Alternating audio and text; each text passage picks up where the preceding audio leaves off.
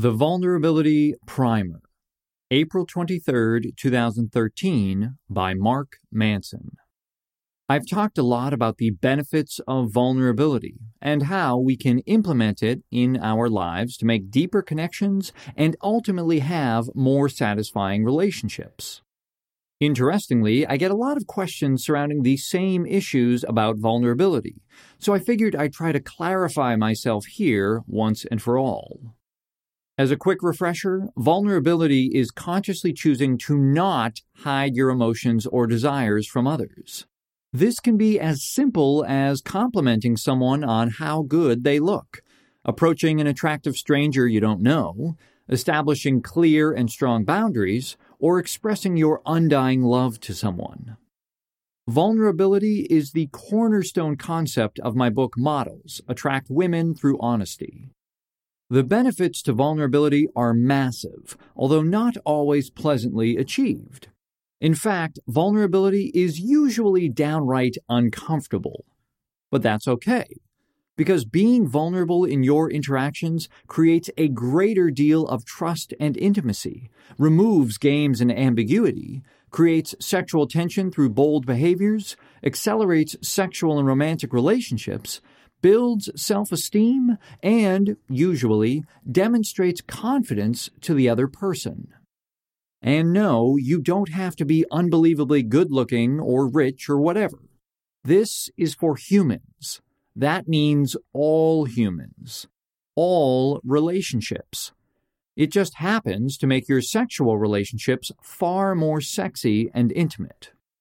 People don't realize this, but honesty is sexy.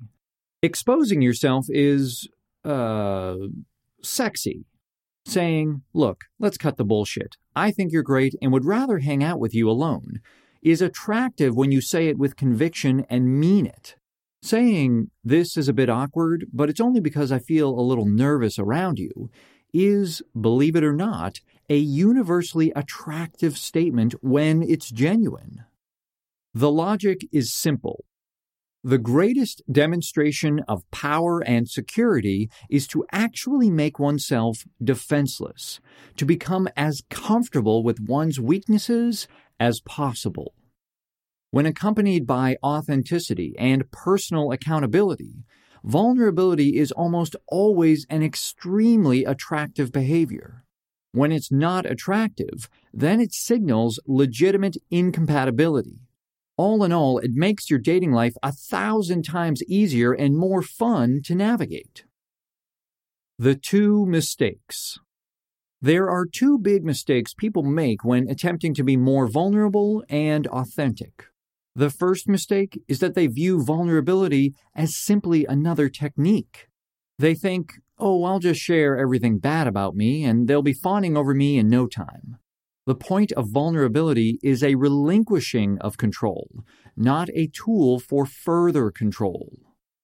Any expression of emotions or vulnerability must be unconditional, that is, without expectation. Otherwise, it's just another form of manipulation. If you share a heartbreaking story about your dog dying because you think that's what someone wants to hear and that it will make someone like you or be attracted to you, then you're doing it wrong. That's not genuine, and therefore it is not vulnerable. Not only are you continuing to be fake and inauthentic, but you're now whoring out some of your most cherished life memories to try to get someone to like you or even to sleep with you. Congratulations, you are officially desperate. Instead, you should share the story of your dying dog and the emotions that went along with it, either because a, you are genuinely inspired to by the conversation, or B, as a way of relating to the emotions or experiences of whomever you are speaking to. Boom. It's just who you are. And here it is. No expectations, no desire to control people's perceptions of you. Just share yourself and let go. So that's the first mistake people make. Pretty straightforward. The second mistake with vulnerability is more complicated and is something I lovingly refer to as emotional vomit. Emotional vomit and you. Emotional vomit is when you suddenly unload an inappropriate amount of emotions and personal history into a conversation, usually to the utter horror of the person listening. Emotional vomit is difficult because, on the one hand, it is genuinely vulnerable, but on the other hand, it's repellent and unattractive. In effect, you're being open and authentic about how needy and pathetic you are.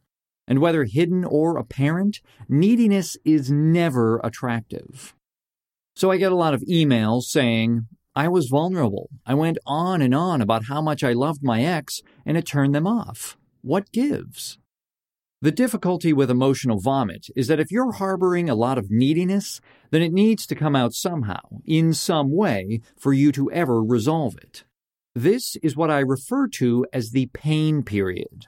I've emotionally vomited about an ex I had a few times to a few different people, and in most cases it was met with pity, and in the case of women, turned them off completely. The mistake people make with emotional vomit is that they expect the simple act of vomiting it out to suddenly fix their issues. The point of emotional vomit is to make you aware of your issues so you can fix them. When I went on and on about what a lying, stupid whore my ex was, all of that anger didn't fix my neediness. What it did was got me to see how angry and loathsome I had become without me even knowing it. When we're isolated in the padded walls of our minds, it's easy to believe we're justified in everything we think or feel.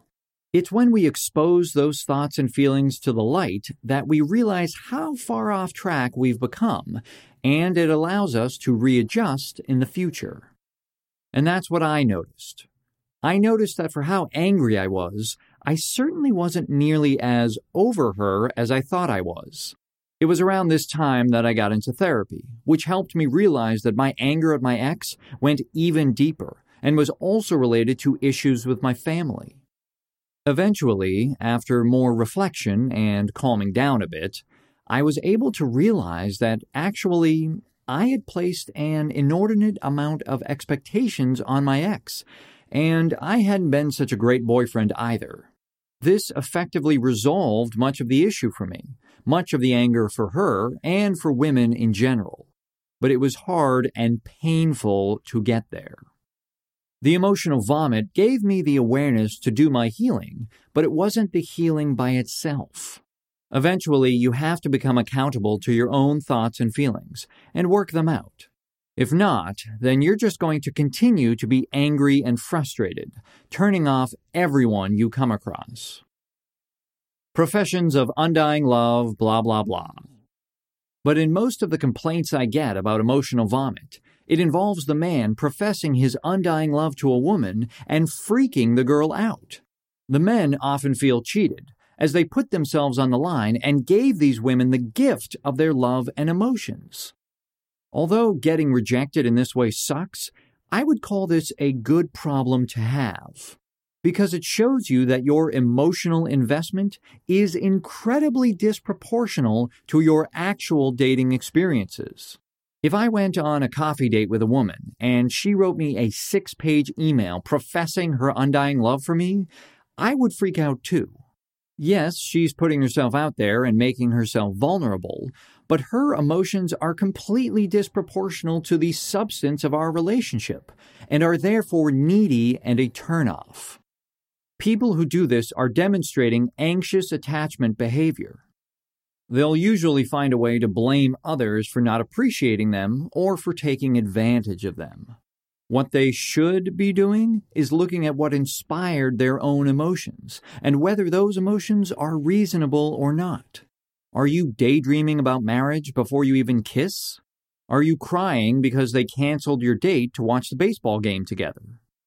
The intensity of your emotion is not proportional to the depth of the relationship and should be a glaring billboard letting you know that the issue runs deeper within yourself and not with the other person. You're not in love. You're in love with the idea of being in love. You're in love with the idea of not being alone or not being desperate anymore. The other person is interchangeable and meaningless.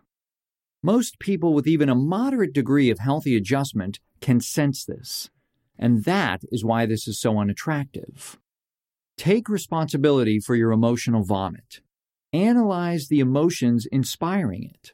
Be accountable to them. And then build yourself up and invest in yourself to overcome your neediness. This is not a short term solution. This is a long term life investment. So start implementing it now.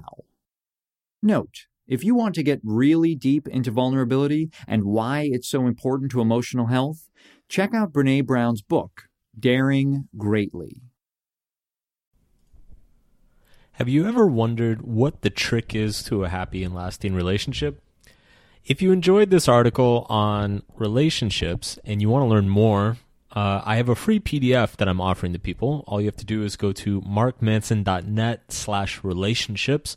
It's about 20 pages and it talks about the three keys to making any relationship work, making both partners happy and uh, keeping things healthy in the process.